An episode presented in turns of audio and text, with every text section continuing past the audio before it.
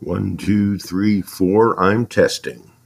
Come on!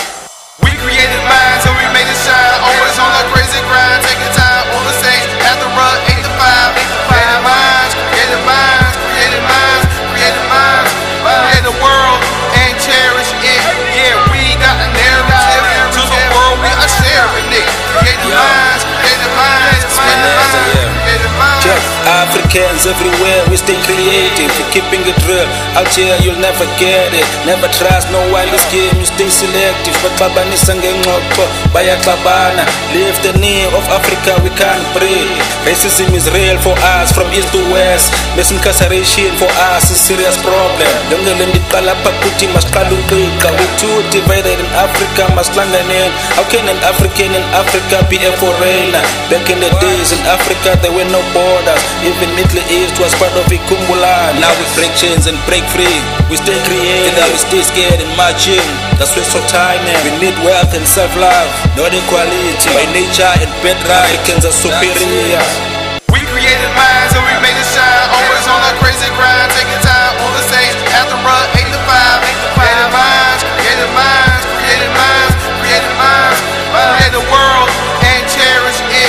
Yeah, we got a narrative.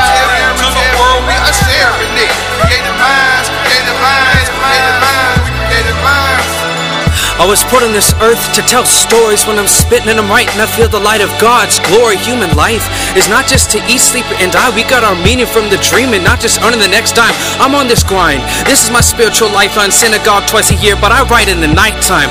Creative minds, driven by the urge to make you feel, to make things real. I feel I made a deadly deal. Less wealth than a lifetime of service till the day I die. But honestly, it's worth it. Cause my life was saved by scripts and stages, by notes and tape decks, CDs, vinyl, and iPod playlists. My name is T.I.K.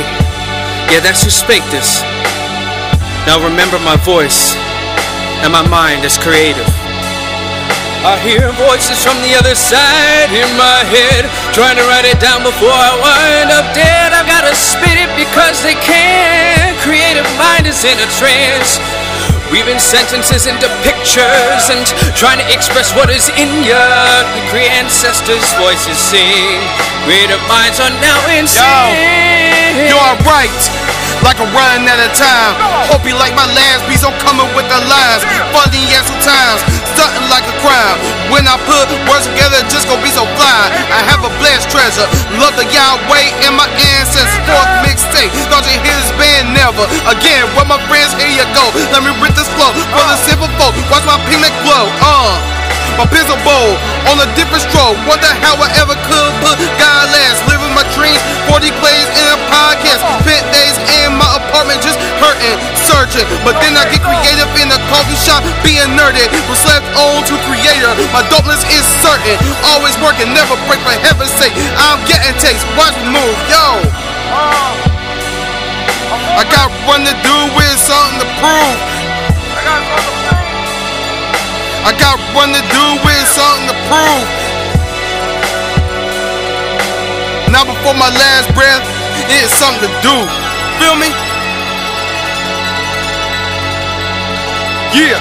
We created minds and we made it shine. Always on a crazy grind, taking time on the stage, at the run, 8 to 5. Created minds, created minds, created minds, created minds. Create the world and cherish it.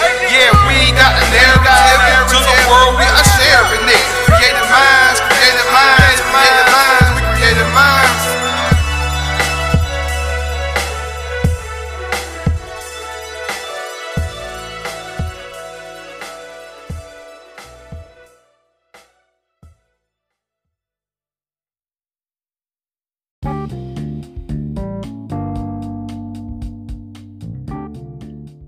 Yo, what's cracking, my people? It's your boy ADQ.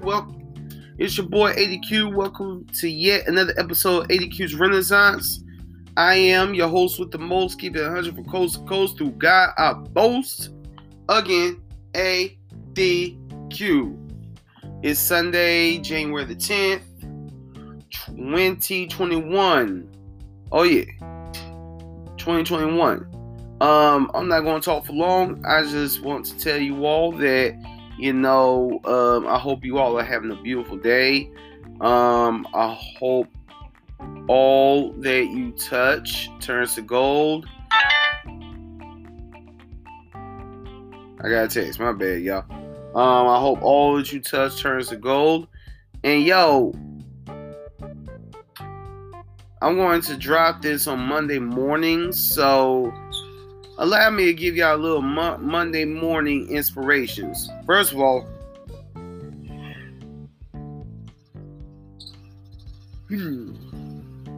on this episode of ADQ's Renaissance, I'm interviewing a young man by the name of Kaleab Kurtz. He will be the youngest person I've ever interviewed on ADQ's Renaissance. But yo, that's great because, you know, boy's 16 and full of energy and full of drive and determination. Qualities that we could stand to hold on to our entire lives.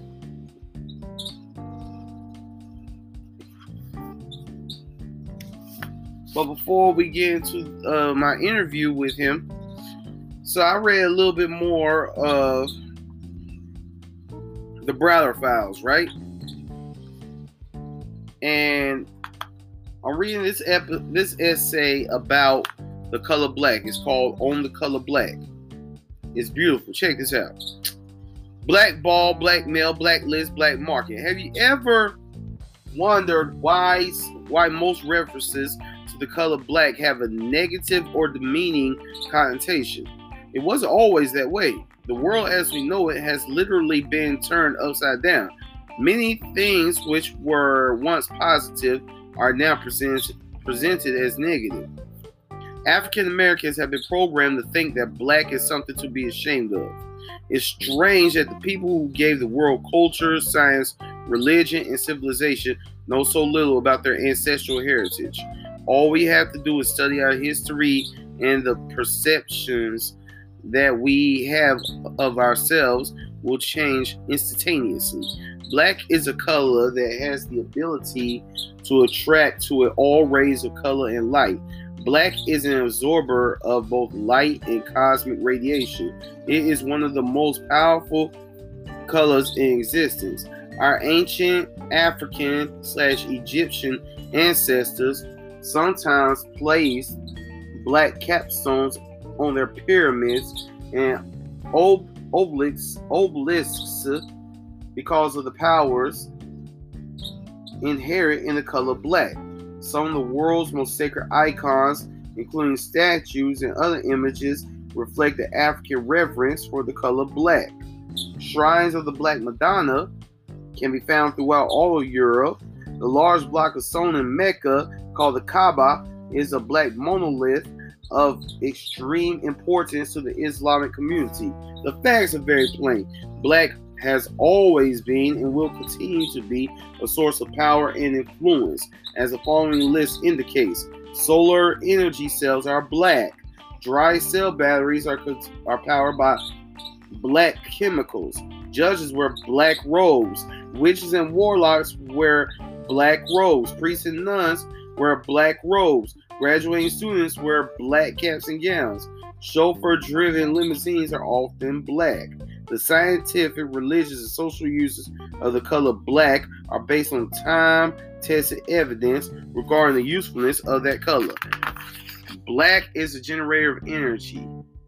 Energy is drawn towards black substances, where it can be stored for a determined period of time, and used as needed.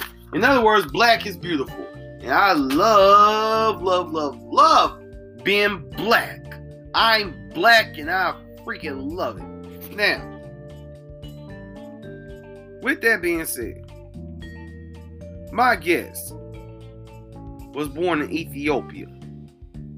There's a Bible verse that talks about Ethiopia. Let's see. Go to the Google, because I don't know it. I know it's in Psalms.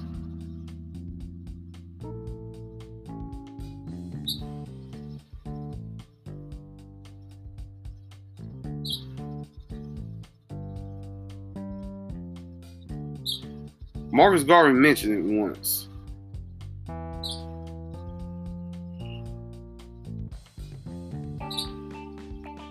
Y'all, my hair is itchy.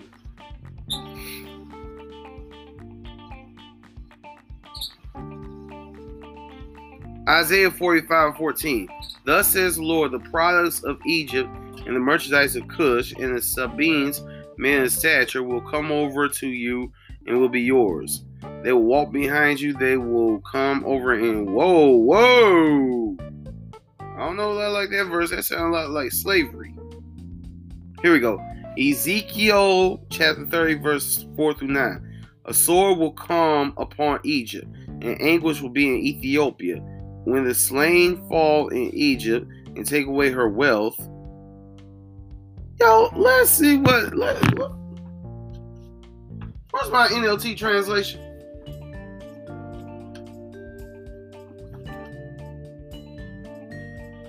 I'm talking about sons falling in Ethiopia.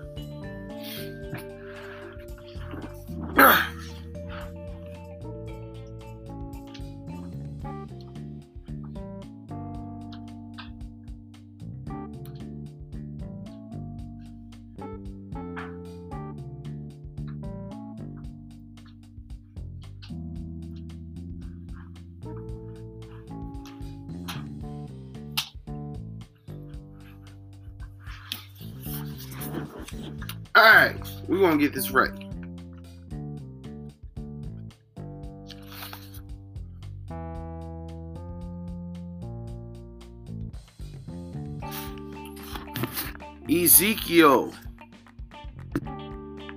Ezekiel 30, 4 through 9, NIV version.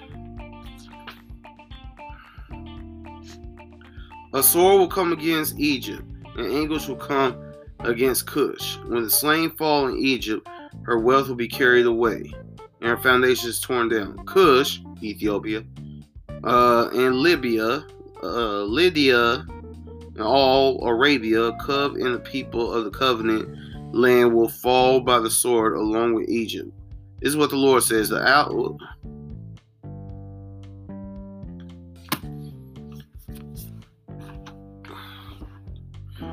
You know what? Great people in Ethiopia. There's people in Ethiopia who have done great things. I think Ethiopia. I think Haile Selassie. I'm going to leave it there. Y'all stay tuned. This is ADQ's Renaissance. Coming up next, I'm going to be chopping up with my little homie, Kaleab Kurtz.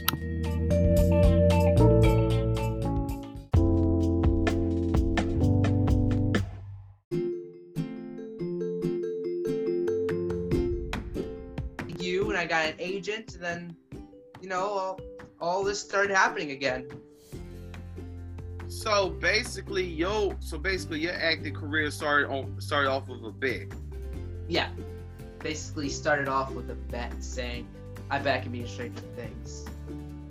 And the great thing about that is how many of us bet on ourselves. You know, no matter what degree of the bet, how many of us bet on ourselves? How many of us say, you know what, I bet you I could do this? Or we bet to ourselves, hey, you know what, you can do this. So tell me this. Excuse me. What is it about Stranger Things that really pulled you in, that really allured, that really appealed to you? Let's see. Well, I liked the story a lot. You know, it was a TV show that didn't have people. It didn't have drama queens. It didn't have people, you know, just screaming and yelling at each other. You know, it actually made sense, and I really liked how, you know, it was a good story. And basically, I was like, man, I'd really love to be on there. And at the time, I didn't know extras, such things existed. So I was like, oh man, I'm never gonna be on that thing, but it'd be really, really cool. And that was basically it. You know, I really liked the story, how the Duffer Brothers constructed into a really good story. So the story is what pulled you in. How inspirational is the style of that story? How inspirational is it to you as you construct your own narratives, which we'll get into in a little bit? Like for Into the Shadows, Here's a fact. If you're gonna start script writing, here's a good fact. Don't script write watching one of your favorite shows, because without noticing, you will write that into your script, and you won't notice that until someone reads it out loud. So there's a little idea and a fact you really want to follow. But it really struck on to me without even really noticing for my other scripts. I was like, because when I was reading it, it felt like a story. And then Matt and my father started reading it aloud. And then you started reading it aloud. I was like, oh my God, it is like Stranger Things.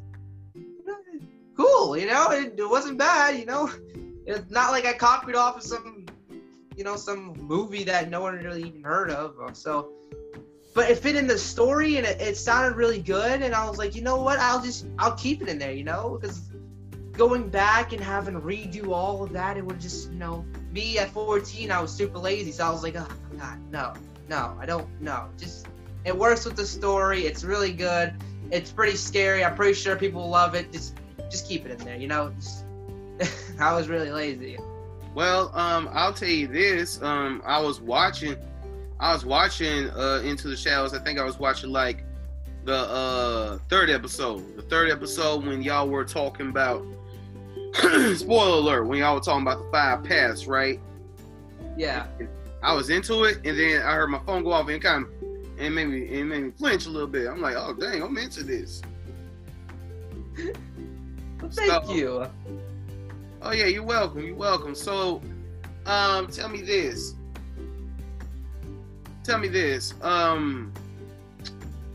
When I saw Unwrapping Christmas, right?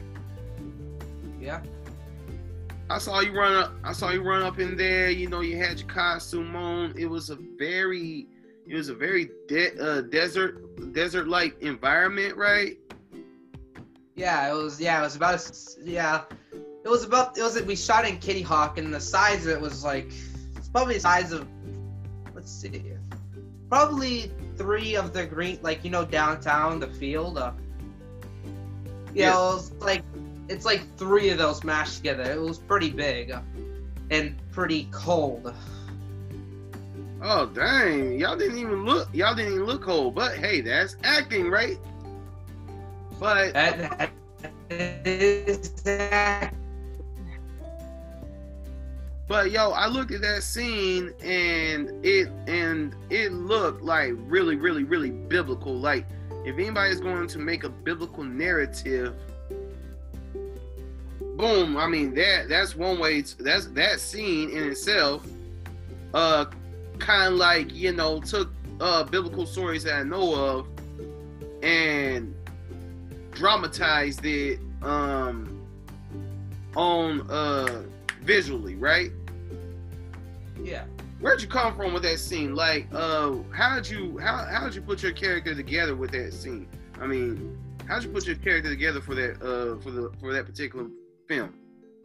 Well, the director Matthew, he was he's a big Jesus guy. He gave a lot of backstory about the story and the characters because he's also the scriptwriter with this other guy. I'm sorry, I don't remember your name, other dude, but yeah, but he was also scriptwriter. He told me everything about it. He told me what the character's doing here, and he said it's basically like the three ghosts of like the past, and how I'm one of them, and how I'm just really trying to convince this guy you need to go down the right path, otherwise, you'll go down my path, and look where I'm stuck. I'm stuck in the desert here, where it sucks. So, I really took that narrative of getting him into the right position.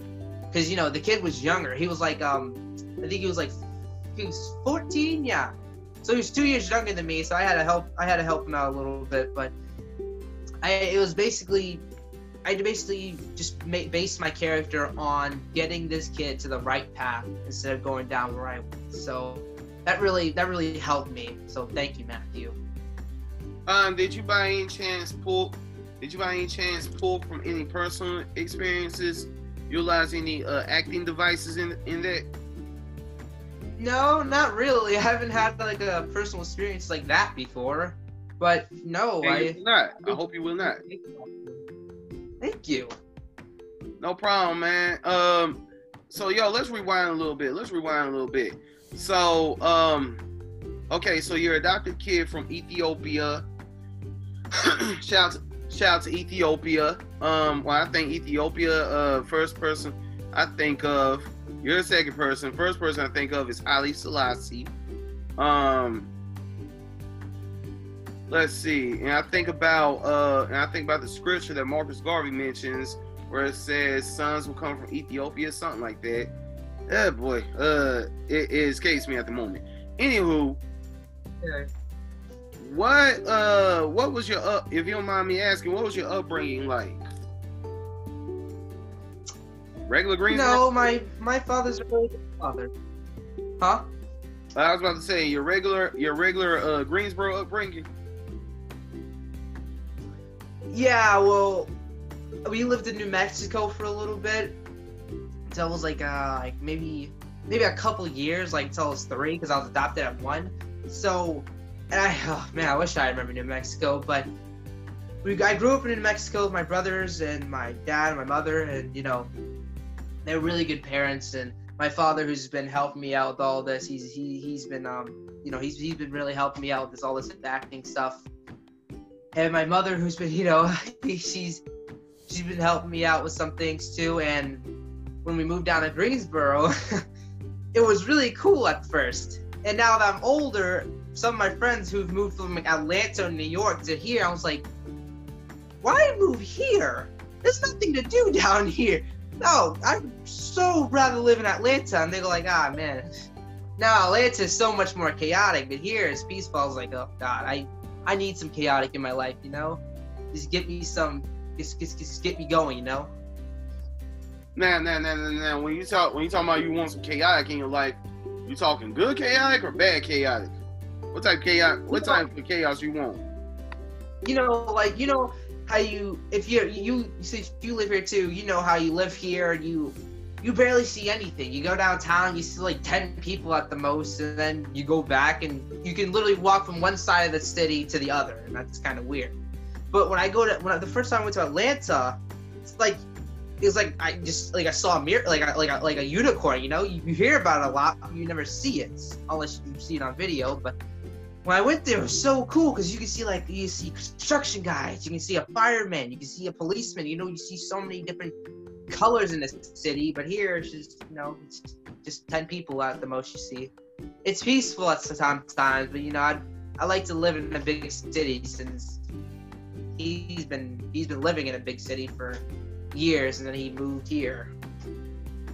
Well, I'm pretty sure that once you graduate and you decide, and I'm pretty sure you make the decision that you're going to fully devote yourself to your craft and whatnot. I'm sure that's a conversation that you and your folks can sit down and really have. Now, you are pulling your hair right now, which that's one thing that I want to bring. That's one thing I want to bring up. Yo, in every single role I saw you in, I love how you wear your hair just completely natural, right? Yeah. That makes me think, yo, my hair's locked up right now. I wonder will any directors raise a fuss about that? Caleb wears his hair natural. Do any directors be like, yo, Caleb, I need you to cut your hair for this role? Nah, nobody says that. I mean, some of 70% of the things I've been on, you just wear the clothes you're wearing right now, you know? So they've never gotten that far to tell you to cut your hair, but I was in a Hollywood film, I'd be like, oh yeah, you can just do whatever you want to, you know? Just get me in the film. I'm the same way, I love my locks, but if it's big budget, Hollywood Broadway stuff, Mr. Quarles, we need you to cut your hair. It's been real. You got me so many women. Go ahead, cut it off. Oh my God. I miss my Loxy. You all are tuning in to ADQ's Renaissance. I am ADQ, and I am chopping it up with my little homie, Kaleab Kurtz, future Academy Award winner right here. Now tell me this.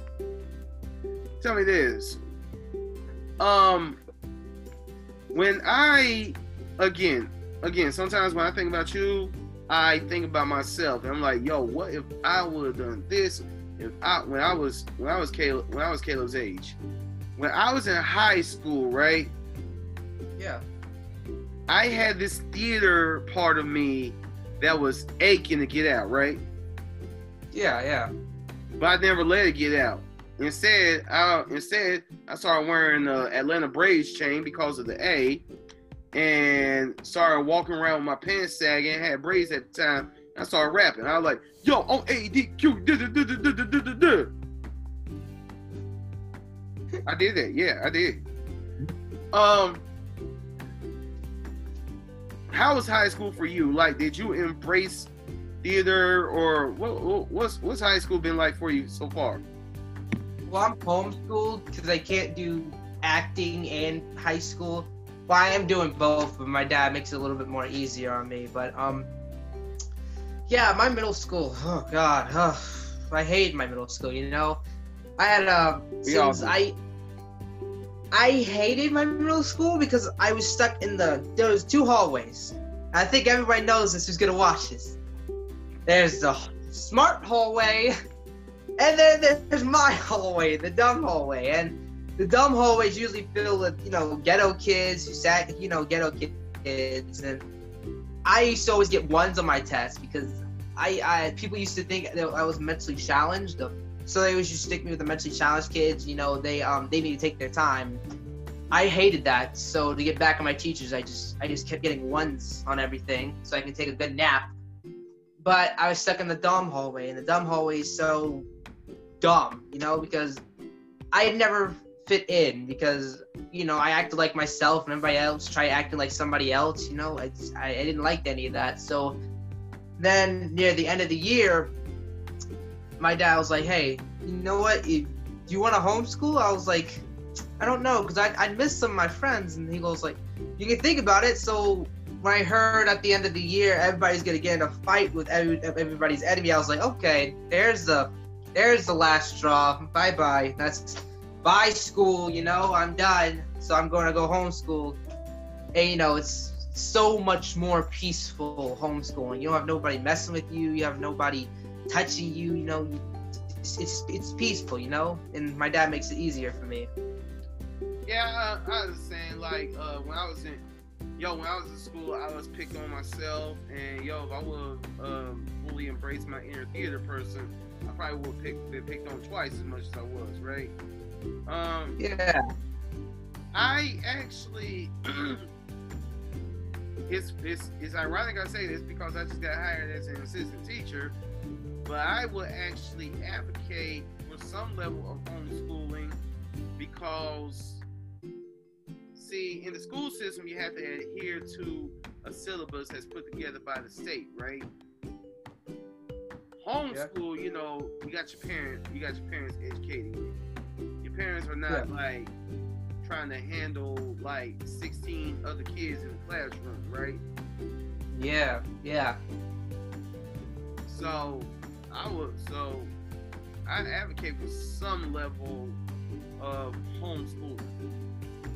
Yeah, I think homeschool is best. I think homeschool is best for really everyone because, you know, homeschool, your parents, some people have a way to think. You need to chew gum to get your brain working. You need to hear music to get your mind working. You know, you got to do things, and the teachers won't let you do that in class, and it will stop you from thinking, and your mind will just be focused on all of that, and it's so much. But your parents, they will let you do what you do, and you will get the good grade because you made, soon enough, like my dad said, if you don't give a kid work the whole year, soon enough, they're gonna want something to do, and the only thing around they know is to do work. And soon enough, they're gonna want to do work.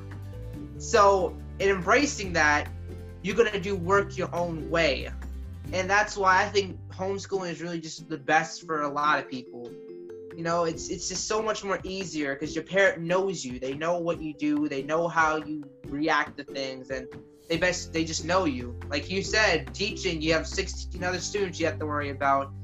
And in my school, my middle school, they didn't really teach you anything. You know, my God, my Miss Williams, what a, wow. She was so mean. She wouldn't like teach us. She just put stuff on the wall and give you like a thick, like this thick of a packet of work and say, if you don't get, just put all this down, and if you don't finish it, you have to do it for homework. And you couldn't do it for homework because all the stuff there required you to go to a certain place. So we had to go to different fields. We had to go to all this other place. You know, it's some teachers just don't teach you. They just give you work and hope you pass. And homeschooling is just so much more better for people, you know? Yeah, see, I hear that, and I feel, and that challenges me as I embark upon my own new educator journey. Like, teaching to me is informing you about a certain subject until you know or have some type of retentive knowledge about it, right? Like one day I would like to lead a classroom and teach Black history and theater, right? Yeah. Well, I'm not going to write Martin Luther King, Malcolm X, Eldridge Cleaver on the board and give you a little crack baby packet and hope that you retain it. I am going to teach about them and the people who inspired them. Exactly. Exactly. But I'm an 80s baby, so you know, I'm just old school with it. Now, yo, tell me this, man. Like, I look at the credits, I see four names that I know very well. I see Matt Ringrose, I see Christopher and Linda Veneris, I see Todd Fisher. They have helped me matriculate into theater here in Greensboro ever since I moved here. Apparently, they have been very instrumental to your journey as an artist. How did you get connected with them? Well, I met Todd at first, but we didn't really meet. I just saw him because I thought he was, this is when I was just really, this is after I was doing Stranger Things. So Stranger Things was my first thing. And a couple weeks later, I started taking the classes, like I said. And I started taking classes, and my first class, I thought Todd was my teacher because he was in the room I was teaching. He goes like, oh, no, it's somebody else. And then soon enough, Matt walked in. And this was for the summer camp. If you don't know, there was, well, there, I think there still is. Maybe there's not, I don't know. But there was a summer camp where they allow you, movie camp, that's what it's called, movie camp. And they allow you to make a film together, and it takes the whole week. And then by the end of the week, they bring your parents, your friends, and they show what work you've done. And that's when I met Matt. And Matt was, I don't think Matt liked me at first because, remember, I was 14, you know, I had a lot of energy. And I still do, but I didn't think he liked me at first. And then the second Matt meeting Ringrose is when I met. Like the most likable person one of the most likable people I've ever known. Yeah, but I don't think he liked me very much, you know. But then I started, you know, doing the classes. That remember when we first met during the class when we were talking about doing the 48-hour. Yeah. Yeah. Well, that's when I. That's when I really got to know Matt, and I started to, you know, work with him, work with you, and we started to get to know each other. And now, then we did Into the Shadows, and I'm pretty sure I exploded a part of his brain because there was so much stress on that dude and Chris. And that's when I first met Chris doing the Into the Shadows. And you know, me and Todd, we got along pretty well because when I was doing the AAL thing, he helped. He used to come and help us, you know, bring drinks and bring snacks and stuff like that, and I started to help him. We started to work with each other, and we got along pretty well, all of us. So. And then, you know, Drama Center Pictures took movie stuff off of there. Now all the rights to my things are all to me now. So yeah, we got along very well, all of us. Well, I just want to provide a picture in your mind for you in regards to Chris Veneris, all right? Chris is like one of the nicest people you ever meet, right? Yes. Picture him being big, bad, and punking somebody.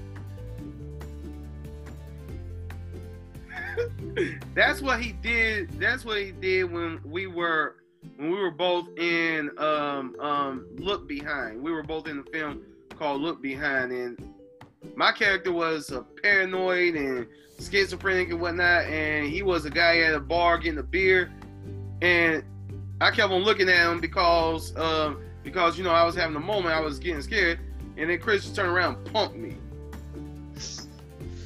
Woo! After that day we filmed, he told me that I was cast in King, the Shakespearean play, the King Henry the Fourth, Part 1, I think, and I gave him a big hug because I was so happy. Anywho, so yo, Into the Shadows. Let's talk about Into the Shadows. Okay, let's do it. The light is beaming on you. See, you gotta get used to that. All you who are watching this on the ADQ YouTube channel, please hit that subscribe button. I'm trying to monetize off of y'all. So Into the Shadows, how did that come about? Well, first I wasn't gonna script write it. It was just it was a class Matt made up, and basically Drama Center Pictures that year when I was 14, starting out, they weren't doing anything really. They were only doing certain things. That was like from this year, from like the beginning of the year, the middle of the year, and the end of the year. So you have all these gaps in between. They didn't do anything, and Matt wanted to start doing stuff. So I came to one of his classes, and he was like, "So, you got an idea?" I was like, "What do you mean?" He was like, "Well, if you come up with an idea, we can help shoot it together." I was like, "Oh, okay." So, like a week later, I came back with an idea, and it was just me and Chris at the time because Matt had to do something. So I told Chris, and Chris was like, "Okay." And then Matt came along, and then the next week, it was me and Matt was like, "Okay, but you're gonna have to write this." Me? Yes. You know, I was like, me? I'm 14. You expect me to write this? He was like, "Yeah. Does anybody else see a problem with it?" And it was my dad and Chris in the room, so they were like, "I don't see anything. You know, I don't see any problem with it. You know, Dad's from New York. He doesn't see anything." But he was like, "Yeah, you're gonna have to write this." I was like, okay, I'll write it. So a week later, I came back with like I was really excited. So I was like, I came back with a 60-page script about like this thick. And I was like, and then Chris and Matt was like, "This is 60 pages." I was like, "It's supposed to be a TV show, right?" He was like, "It's 60 pages. Supposed to be a TV show, right? But it's 60 pages, you know?"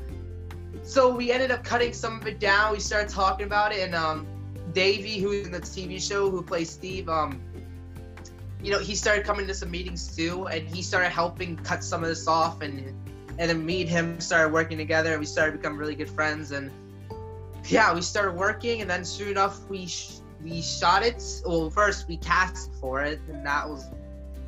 I didn't think nobody would show up, but it turns out it was like the biggest casting in all of Drama Center Pictures history.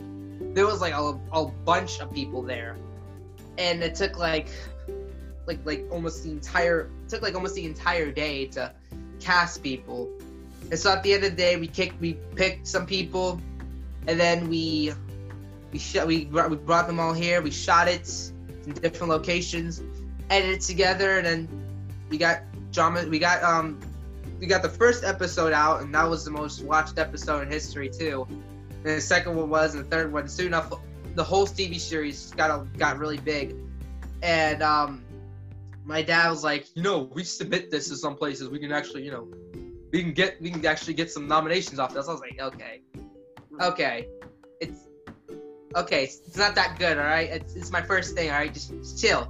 He was like, "No, man. Okay, I won't do it." And you know, him being him, he did it, and he submitted to like a couple ones, and we heard back from like 3 of them saying we got a nomination off it. I was like, "Oh my God, I hate being wrong, but thank you, Father. That was a really good idea." And you know, we got some nominations off it, and where I right, I wrote season 2, which we're still trying to figure out where we're gonna shoot that now. So that's basically where the whole thing starts, and today where it ends. So, you know, so let me tell you this. The way that you all filmed it is beautiful, because it's like, you know that the attention span of the average person today is more, if you're my age, you probably could get a good 3 minutes. Your age group probably, like, yeah, I don't know, 40 seconds? Yeah, about 30 to a minute. That's about it. You know, that's the first thing. That's why I tell some people, you know, when you're writing, you can't just write a script, you know, you have to give reasons for the audience to keep going with the story, you know. And I worked with some people who wrote scripts for me, and I've been in, and I was like, but what helps keep the story keep going? And then I didn't understand it at first, but, you know, growing older, I'm getting more mature, I'm starting to realize, you know, that does help make the story go. That's probably the main thing about, you know, that's probably the main thing about script writing. You not only make it a good story, but you have to keep the audience entertained. You have to keep them going, give them a reason why I should keep watching the next 30 minutes of this movie or film or TV show, or, you know, movie or film. Yeah, like I like how each episode does not exceed 5 minutes. Also, yeah. Also, you're right, because there are times when I would see plays and films, and yo, I'm gonna tell you how I watch stuff depending on my interest of it, right? All right, let's hear this. I'm like, okay, this is gonna start with a bang. Now I'm probably gonna get like an hour of some filler type stuff. That's not going to be a bang. It's kind of like, you know, kind of like smoke leading up to the next bang. And in the end, yeah, it's going to be a bang, right? Mm-hmm. You saw my play time. Thank you for coming to see that, by the way. Hey, what I want to do is keep banging the entire time. Yeah, Your play was really good, because not only it gave a reason for people to keep watching it, but it also kept them entertained. You know, it kept them going, like, oh God, oh no, oh God, what is he gonna do? Don't pick up what I think you're about to pick up. Oh Jesus, he picked it up. Oh God, you know, you kept them entertained. You kept them going. You know, you kept them going, like, oh God, oh Jesus, don't do what I think you're gonna do, and you do it. You know, you not only read them, but you make them feel what you're gonna do, you know? Thank you. I want you all who are watching and hearing this to know I did not pay Kaleab any money to say that. No, shh. No, you didn't. No, you didn't. But thank you, man. I appreciate that. But to me that's the key to good writing: maintaining the interest the entire time, right? Not like, oh, it's gonna bang at first, it's gonna pop at first, it's gonna be filler stuff throughout the entire time until the end. No, yeah. Keep them locked in the entire time. And I ain't gonna lie, man. Into the Shadows, you know, when I go back to, you know, Goosebumps type stories, I honestly never seen Stranger Things, but I have seen episodes of Goosebumps. Yeah. Yeah. Now that I do, it does kind of feel like that. Because a newspaper guy I did an interview with, he also said it felt like that. It felt like it a little bit. It felt like Stephen King's a little bit, it. Yeah, cause y'all tying the kid up, man. Sheesh. So, one thing I really like about the first episode is if you go to the lunch scene, if you look really, really deep into the background, you're gonna see it from me.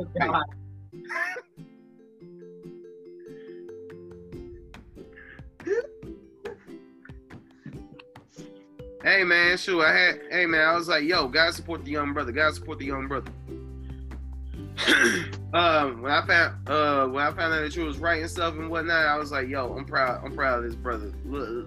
Yeah, you showed up to set. I was like, because it was in the classroom scene where I saw AJ, and I was like, I walked in, and AJ was like, had his feet up on the desk. He was like, hey, man. I was like, oh, Jesus. Hey, how's it going? What are you doing here? I'm in the movie. I'm in the TV show. I was like, all right, okay. All right, somebody contact you here. I'll have to see who that was, but yeah, all right. Hey man, I saw what y'all were doing and what you got going on, and I was really proud and stuff. I still am proud, because writing a play is one thing, you know, it's his own monster. But putting together a daggone TV show with all of them extras, you know what I'm saying? Well, all of us extras, and just keeping us dialed into the story and stuff. That takes a piece of mastery right there. Oh, thank you. Now tell me this, what is your vision for Into the Shadows? For what? For Into the Shadows. What do you want to do with it? Like, where do you see it going? Well, I have this, some people from different countries apparently saw it, and they want to talk to me about it. So my dad, you know, he's talking to them back and forth. They're trying to, like, you know, can you sell it to us, you know, because some people here, they like it. So we're thinking about maybe giving some part of them, like, you know, sending them. They'll, you know, we're talking it out right now. TSM Enterprises wants to make a screening platform, so I'm pretty sure they're gonna want, since one of the people in charge, Sydney, who plays Amanda. I knew that. Amanda. Turns out I think they're gonna want that. They're gonna want Into the Shadows on the screening platform, so we're gonna have to talk to them about that. This guy just trying to just get it out there, you know. I'm talking to some people right now to get it out there. Praise God, man. Praise God. Shoot. I'm gonna tell you this though. Yeah. Mind if I throw a little wisdom your way from OG to Young G. All right. So, recently Lil Wayne sold his masters, right? Yeah. And got $100 million for it. This is why I'm bringing this up, because Into the Shadows is your baby, right? That's something that's going to be something big that you can monetize off of for the rest of your life. Well, to any musician, that's what their masters is their whole body of work. Yeah. Into the Shadows is going to be your project. It's going to be, I hate to make this comparison, but it's going to be the you what Madea is to Tyler Perry.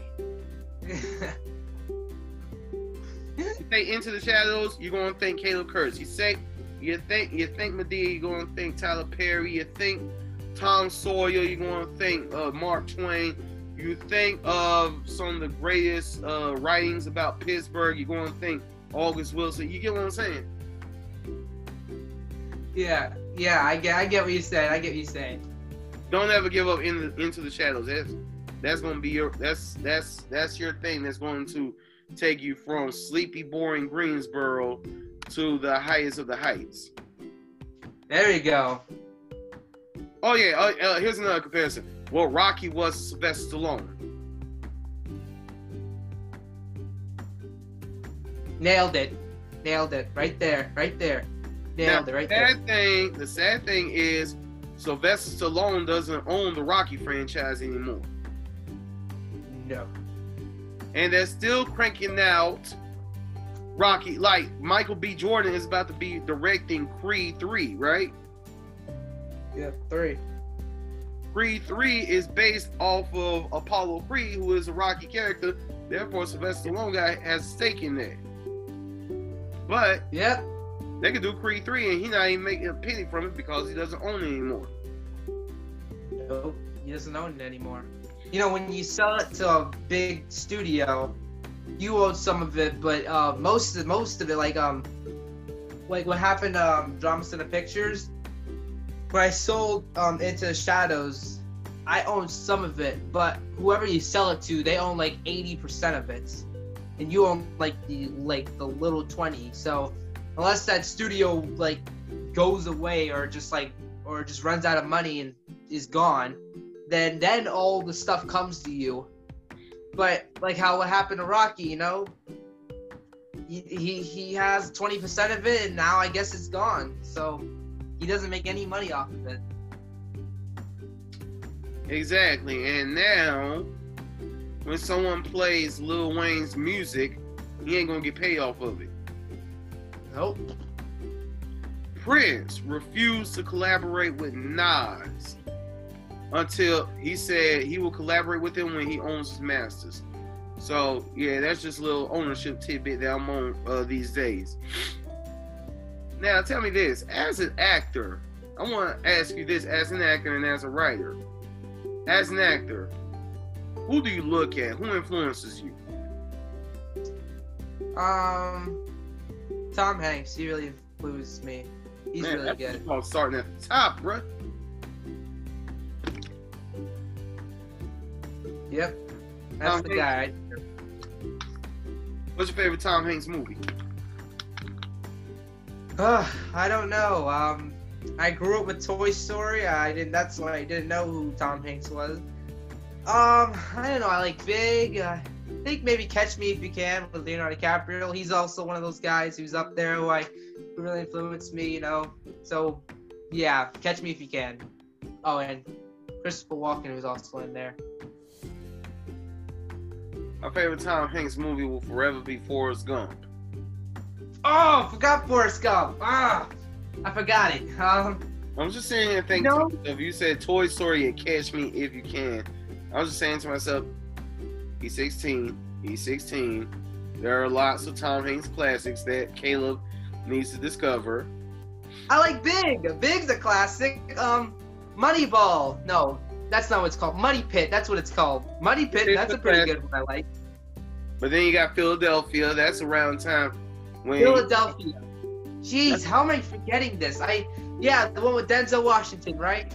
Yeah, that's around the time when Tom Hanks was starting to transition from comedic actor to more dramatic. Yeah. He killed it as Mr. Rogers. Jeez, Mr. Rogers. I haven't seen that one yet. I haven't seen Philadelphia yet either, but I've also seen there's two other ones where he plays a guy who plays a professor who works on Jesus, you know, these people who try to kill him, when he helps this woman find out who she really is, and it turns now I'm not gonna spoil it. The but Code. Da Vinci Code. That's what it was. Da Vinci Code. Yeah. When I first heard about that, I was like, I just remember there was so much controversy about the Da Vinci Code when it first came out, but you know, who cares about controversy? People talk. So, Tom Hanks. Who else inspires you? Let's see. I would say, who would you say that you kind of like patterning yourself after as an actor? Like when the person's gone, who's gonna take over? More like, he did this, he or she did this. Let me do this. Or he or she does this before they go on stage. Let me do that, stuff like that. Probably Dan Aykroyd. He's a writer. He's a screenwriter. He's also an actor, producer. He's really good at what he does. Dan Aykroyd created Ghostbusters with Harold Ramis. Yeah, Harold Ramis. That. Same here, same there. Bill Murray, all good. Dan Aykroyd also, Brother Blue. Dan Aykroyd is like very unsung because check this out. I'm gonna name 3 performances from him that I love, right? Okay, there's Ghostbusters, right? I love how he stood toe-to-toe with Eddie Murphy in Trading Places. Had me laughing my behind off the entire time. Then made me cry in My Girl, man. I haven't seen that one. I gotta see that, so I'll put it over here. If you're, what's your astrological sign, Caleb? Huh? What's your astrological sign? Like, I'm a Virgo. Where are you? I do not know. Oh, yeah. All right. Don't follow that stuff. Anyway, if you are like the sensitive type, My Girl will make you cry. So, laughing your behind off of Trading Places, dancing in Blues Brothers, crying in My Girl, and we're back to dancing. Chadwick Boseman, you know, R.I.P. to the legend. As great as he is, which he's great, he did his thing and gilled up when he played James Brown. I was just gonna say, Dan Aykroyd was there. Boom. That's two. I mean, three. There you go. I was just saying, get on up because Dan Aykroyd was there. Yeah, Dan Aykroyd was, wasn't he the manager? Yeah, I think so. Yeah, I've seen clips from that film, yeah. It seemed really good. Chadwick Boseman was the man, you know what I'm saying? Man. Personally, everybody, he gets all this love and credit for Black Panther, but you watch Get On Up, you watch Ma Rainey's Black Bottom, you know, he did his thing in Black Panther, but Ma Rainey's Black Bottom, Get On Up, he did better acting-wise. My opinion. People say he should get an Oscar this year for the role he just did. Bruh, after I saw Ma Rainey's Black Bottom, I was so mad at him for dying. You know what I'm saying? Like, he had me just completely in there. You know what I'm saying? I'm like, dang it, man. He was like, it's like he knew this would be his last performance. You know what I'm saying? No. Yeah. And I was also thinking, and he was suffering from colon cancer this entire time. People have said that he was in hardcore pain while filming My Rainey's Black Bottom. You know, to do acting and to do all this other stuff while you have that, and you know you have that, it's just, that takes a lot of guts. That takes a lot.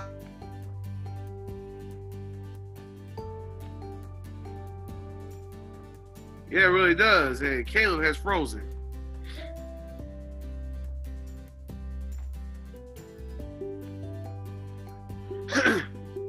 This is ADQ's Renaissance. I'm ADQ, and I am talking with Kaleab Kurtz, and Caleb has frozen. So let's see if we do a couple clicks here.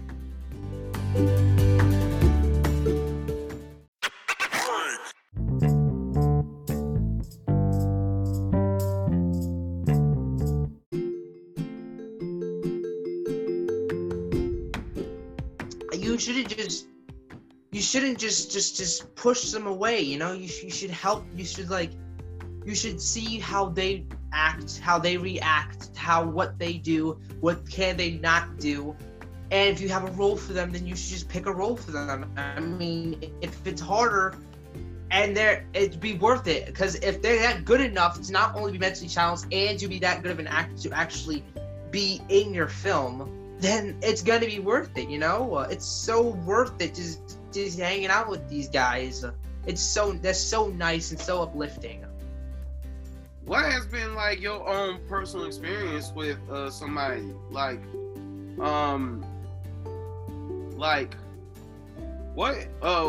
which type of challenge, disability, if you will, that you had to work with someone, and what was the experience like? It's either between, I think it was between, there's this guy named Tommy, and he has a mentally challenge where he stutters a lot, and, you know, He was so sweet because he's so excited for everything, you know? These guys are so excited for a lot of things. I'm like, it's like 7 o'clock at night. You're ready to go to bed. They come in. Oh my god! I'm like, oh, dude, okay. Oh, you're starting to get me really excited. Yeah, all right, come on, Sally, let's do this. Yeah, I'm ready. You know, and they make you feel so, you know, warm inside. They not only make you feel happy, but they get you like really excited for like just like a cup of coffee. You know, like, oh my god. You know, you go to Panera Bread, you wait for like an hour, but then they're so excited, you're like, oh my god, I can't wait to get this coffee. You know, they latch on to you in such a nice way. It feels really nice. That's kind of like that excitable energy that they, in their own innocence, give off to those who are around them, and we all can learn something from that. You really could. You really could. These people, these guys and girls, they really tell. They're not just so secretive, you know. If they want to tell you something, they would tell you it. They tell you stuff that they want you to know instead of me asking somebody a question. They just like, I don't know, I guess so, whatever you want to do. No, just answer the question. Yes, no, how do you feel? Just tell me, you know? Oh, yeah. Yeah, man. Like I said, when COVID is over and the world returns to normal, I'm gonna push myself to get involved with that. You really should. They're a really, really fun group to hang out with. And the people who help are even funnier because Sally and her assistant Terry and Pete, they're like so hilarious. They're like comedians. They tell jokes constantly that goes like, they're really cheesy jokes, but they're so cheesy like, oh wow, I get it, you know. I'm gonna go ahead and shout them out. I know who you're talking about. You're talking about Sally Kinka, Terry Power, and Pete Turner. All of them great people. Yeah, do them. I have yet to work with Pete on something, but I've worked with Terry and Sally, and yeah, they're all very talented. The Drama Center is a very great group of people that I've been really blessed to get connected to during my time here in Greensboro. When I came here to Greensboro, I was like, okay, what's the theater scene looking like here? Because I already tore it up in Winston-Salem, so you know, what's the theater scene looking like here in Greensboro? Yeah. And yeah, I love Drama Center and stuff. Nice. So tell me this, Kaleab, what does the future hold for you? Well, I got some things working up right now. I just did an audition for a baseball film, and they picked me for a outfielder on the team, one of the main characters. So, yeah, takes place I think in the early 1900s, where these three black women are trying to get onto the team, and you know, they're trying to deal with that. I'm doing this podcast with you. I have some things I've been writing and sending it out, and my dad got a whole like 20-page list of like really like James Bond people, like producers who produce like things like James Bond, that I was sending out to personally. So I got some things. So yo, I first of all, I want to applaud your dad, Christopher Kurtz. The way that he supports you is beautiful. It ain't that dad. It ain't no daggone Culkin, the Culkin dad, Macaulay Culkin's dad. It ain't that type of support. That man was a freaking monster. It ain't no Joe Jackson support. It is, I love my son and I want to see him shine as much as he wants to type of support, and that's always a beautiful thing to do. What is? Yeah, right.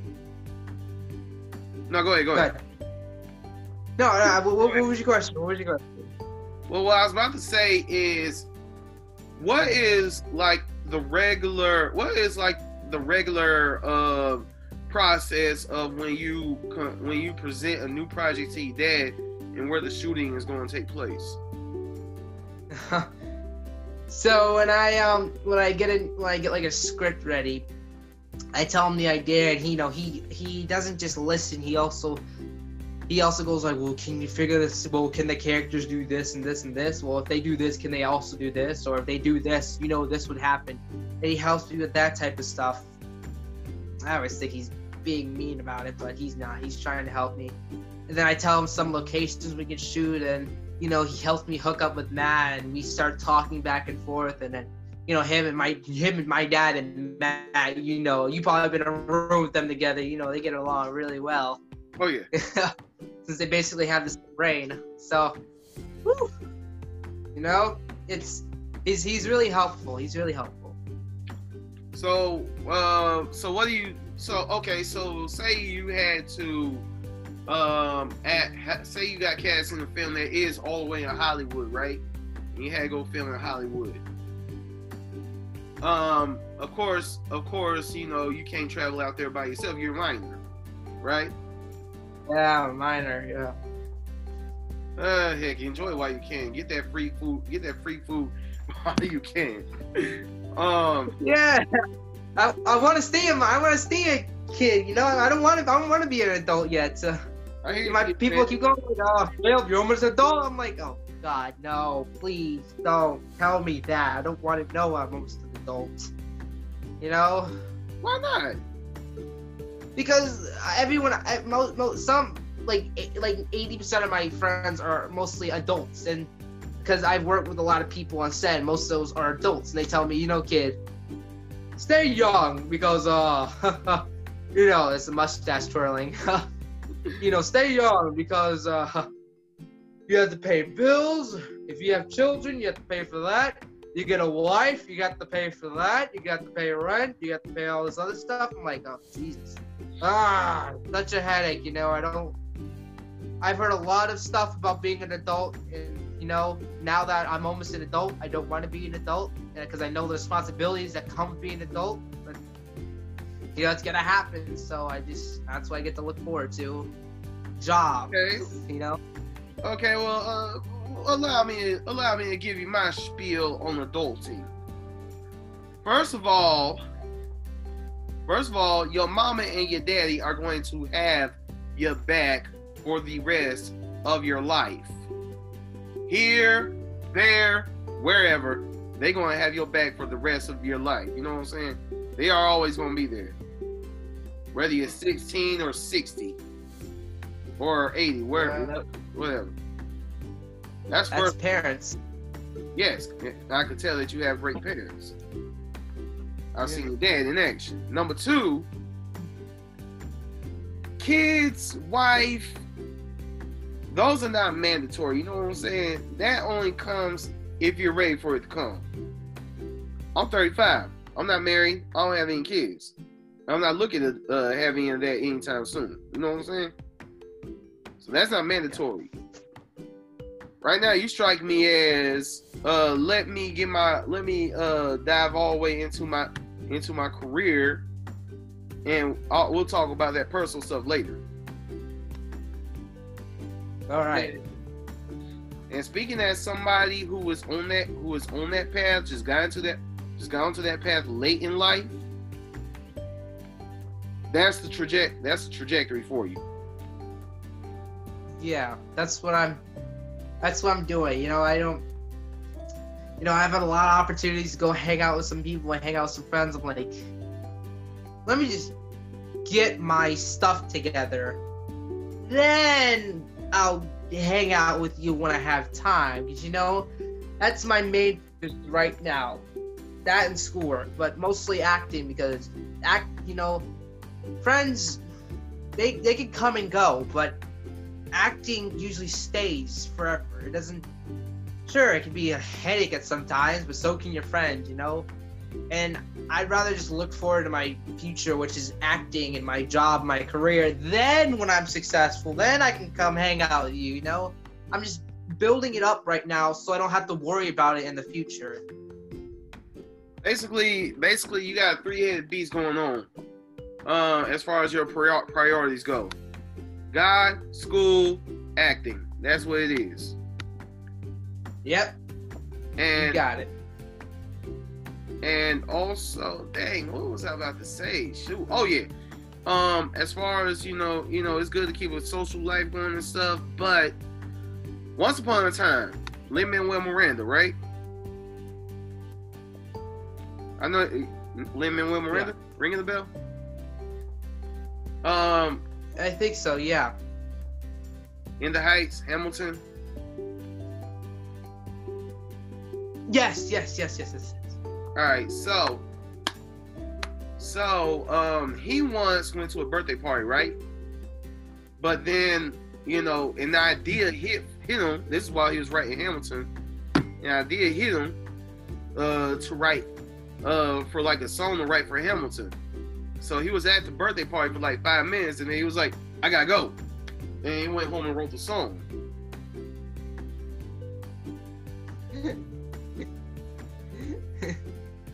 Wow. That's the great thing about an idea. No matter where you are, no matter what you're doing, you can just have one and then boop, just stay in there. Don't you get out. Just stay in there. Stay in there. Well, take a pad with you, write it down, or just leave and go write that idea, because that could be a $1 million idea. That can get you somewhere, you know? That can really get you somewhere. So, Kaleab, as we start to wrap this up, if somebody wants to like cash you, run a script idea by you, tell you, nominate you for an Academy Award, or just, you know, shoot the breeze with you and stuff, how can they? What's a good way to contact you? Let's see. You can go by my dad's number or mine. My number is 336-210-1514. My dad's email is drtkurtz. That's basically that's how you contact us, because if you call me and I don't know your number, you can always leave a message, because I've learned you just shouldn't just pick up random phone calls from people. And if you email my dad, he's going to email you within like a couple of minutes at the least. He's always checking his email for anything. So if you want to contact us, it's my number or his email. Yeah, me, I'm more of an email person, because, you know, between ex-girlfriends and just crazy telemarketers out there, you know, all sorts of people are ringing my phone, so I'm like, if it's important, I'll leave a message. So that's exactly what my dad says. If it's important, he'll leave me a message. Oh my Lord. So, so if you want to gain the services of Mr. Kaleab Kurtz here, the way to contact him is through his dad. Yeah, basically through my dad. And also, anybody wants to contact me, my email is adq4christ@gmail.com. My Twitter handle is avenueadq_85. My Instagram is DionChocolateGuy85. I'm on Twitch now, so, you know, ADQ85. I'm not a gamer, but I'm a talker, obviously. And you can hit me up on Facebook. My name is Adrian Dion Quarles. ADRIAN DION QUARLES. Please do not call CIA on me. Kaleab. Yes. First of all, I want to tell you, man, it's been great talking to you. Yo, I cannot wait to get into the reading that you, the material that you sent me. Yo, usually people say the sky's the limit, but you're in the sky when you're in an airplane. So I'll tell you this, there's no limits. None. You keep going like you... No limits. You keep going like you're going, you keep praying like you're praying, you keep your dad supporting you and helping you, and you know you forever got a fan in me. Yo, I expect an Oscar for you, sir. I expect an Oscar. Thank you, thank you. And you are a necessary, needed, valued, beloved member of the Renaissance. Our people are better because of you and because of what you're about to put into the world. Thank you, man. Thank you. I really thank you. Man, you doing all that. You direct the traffic or something. What in the world are you doing? I'm waving to my fan. Oh, yeah, you got to say nobody there. And also, I've been meaning to tell you throughout this entire conversation, love the background. That my favorite color is all shades of blue. Thank you. That's from my this is from my agency. They gave me up so I can, like, if I do an audition, you see, it's just if I move it, it's just all blue. So you can do an audition right here. There's a fact. If you want to do an audition, get a screen or something, or just don't put any like this stuff. Don't put pictures or anything. Just get a blank wall, something like this, a carpet or something, and just do your audition, because that's how agents really like it. Just don't put anything near you. Just an empty wall. That's what you need. That's about it. And good light. That's what this is for. All right. Well, since you're giving out audition tips, tell me this real quick. Yeah. I've noticed that your generation, though y'all are like really tech heavy and own your video games and stuff, y'all are actually a lot wiser than my generation when we were 16. So, yeah. Man, you wanna know what I was writing when I was 16? I was writing corny raps to impress girls with, man. I'm the man without such a need, no introduction. I'm the ladies' man. I'm the people's champion. All the people in my clan call me ADQ. Come on, man. There we go. No. That's not where we go. That was thumbs down. So please, since you are a go-getter and a dreamer and stuff, talk to the people. Tell the people what time it is.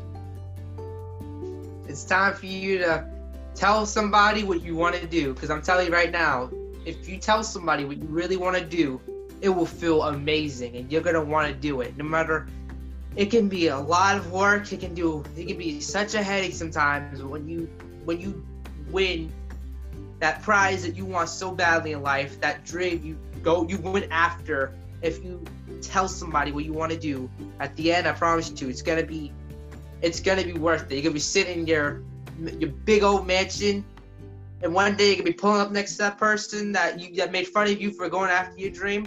You know what you're gonna be pulling up in? You're gonna put up in a Lamborghini. What that dude is pulling up in is this piece of crap renter car. Trust me, man, it's gonna feel good. Or woman, it's gonna feel really nice when you tell somebody what you want to do, and they're gonna help you, like your parents. My parents not here. He's in there, the other room. Shout out to your parents. Well, also real quick, man, I need you to tell yourself, how can the people watch Into the Shadows or anything else that you've been a part of? So, Into the Shadows. Okay, so Into the Shadows is on YouTube.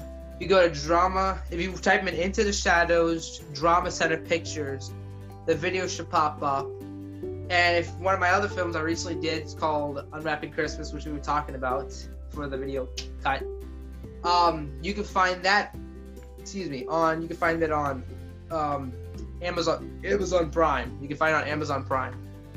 Just type in Unwrapping Christmas, and that's one of my films we did. Well, I did.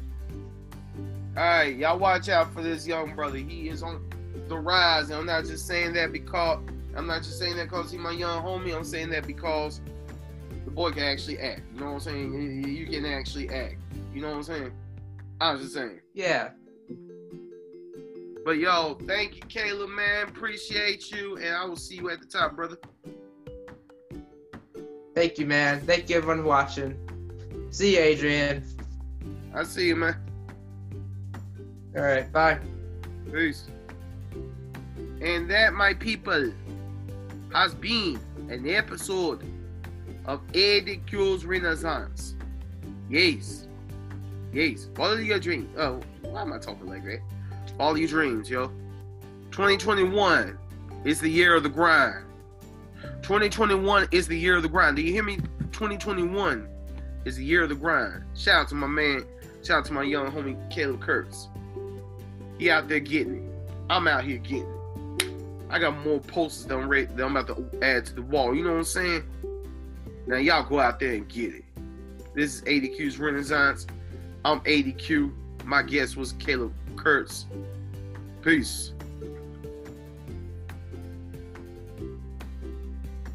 I'm about to end it right now. Boom.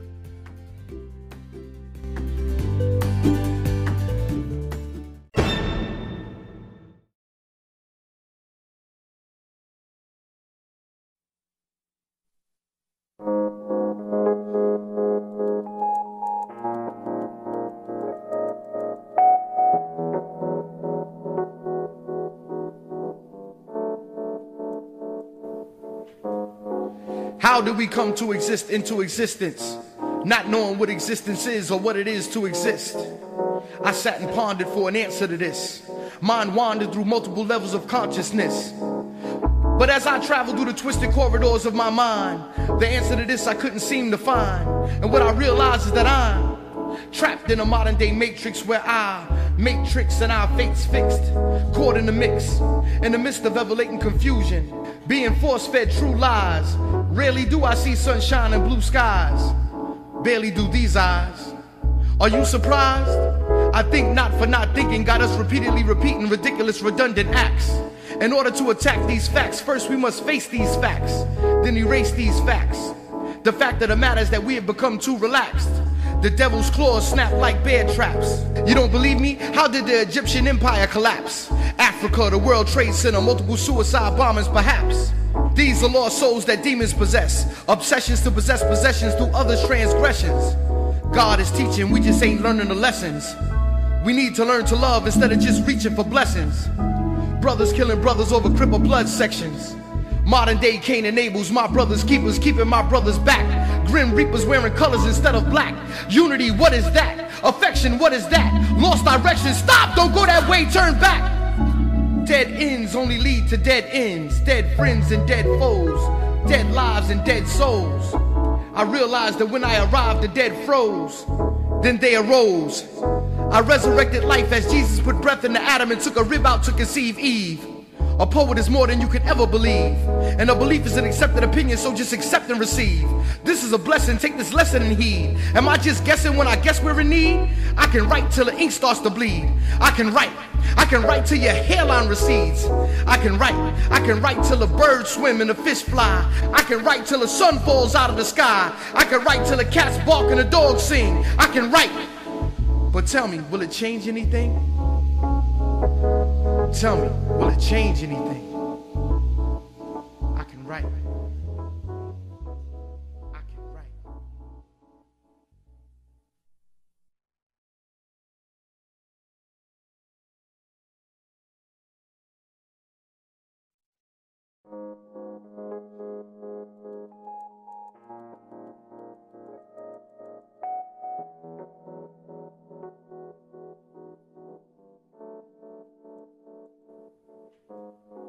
How do we come to exist into existence, not knowing what existence is or what it is to exist?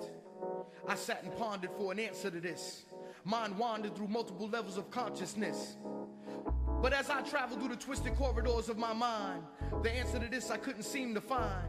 And what I realized is that I'm trapped in a modern day matrix where I matrix and our fates fixed, caught in the mix, in the midst of ever-latent confusion, being force-fed true lies. Rarely do I see sunshine and blue skies. Barely do these eyes. Are you surprised? I think not, for not thinking got us repeatedly repeating ridiculous, redundant acts. In order to attack these facts, first we must face these facts, then erase these facts. The fact of the matter is that we have become too relaxed.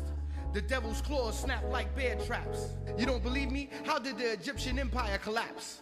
Africa, the World Trade Center, multiple suicide bombings perhaps. These are lost souls that demons possess. Obsession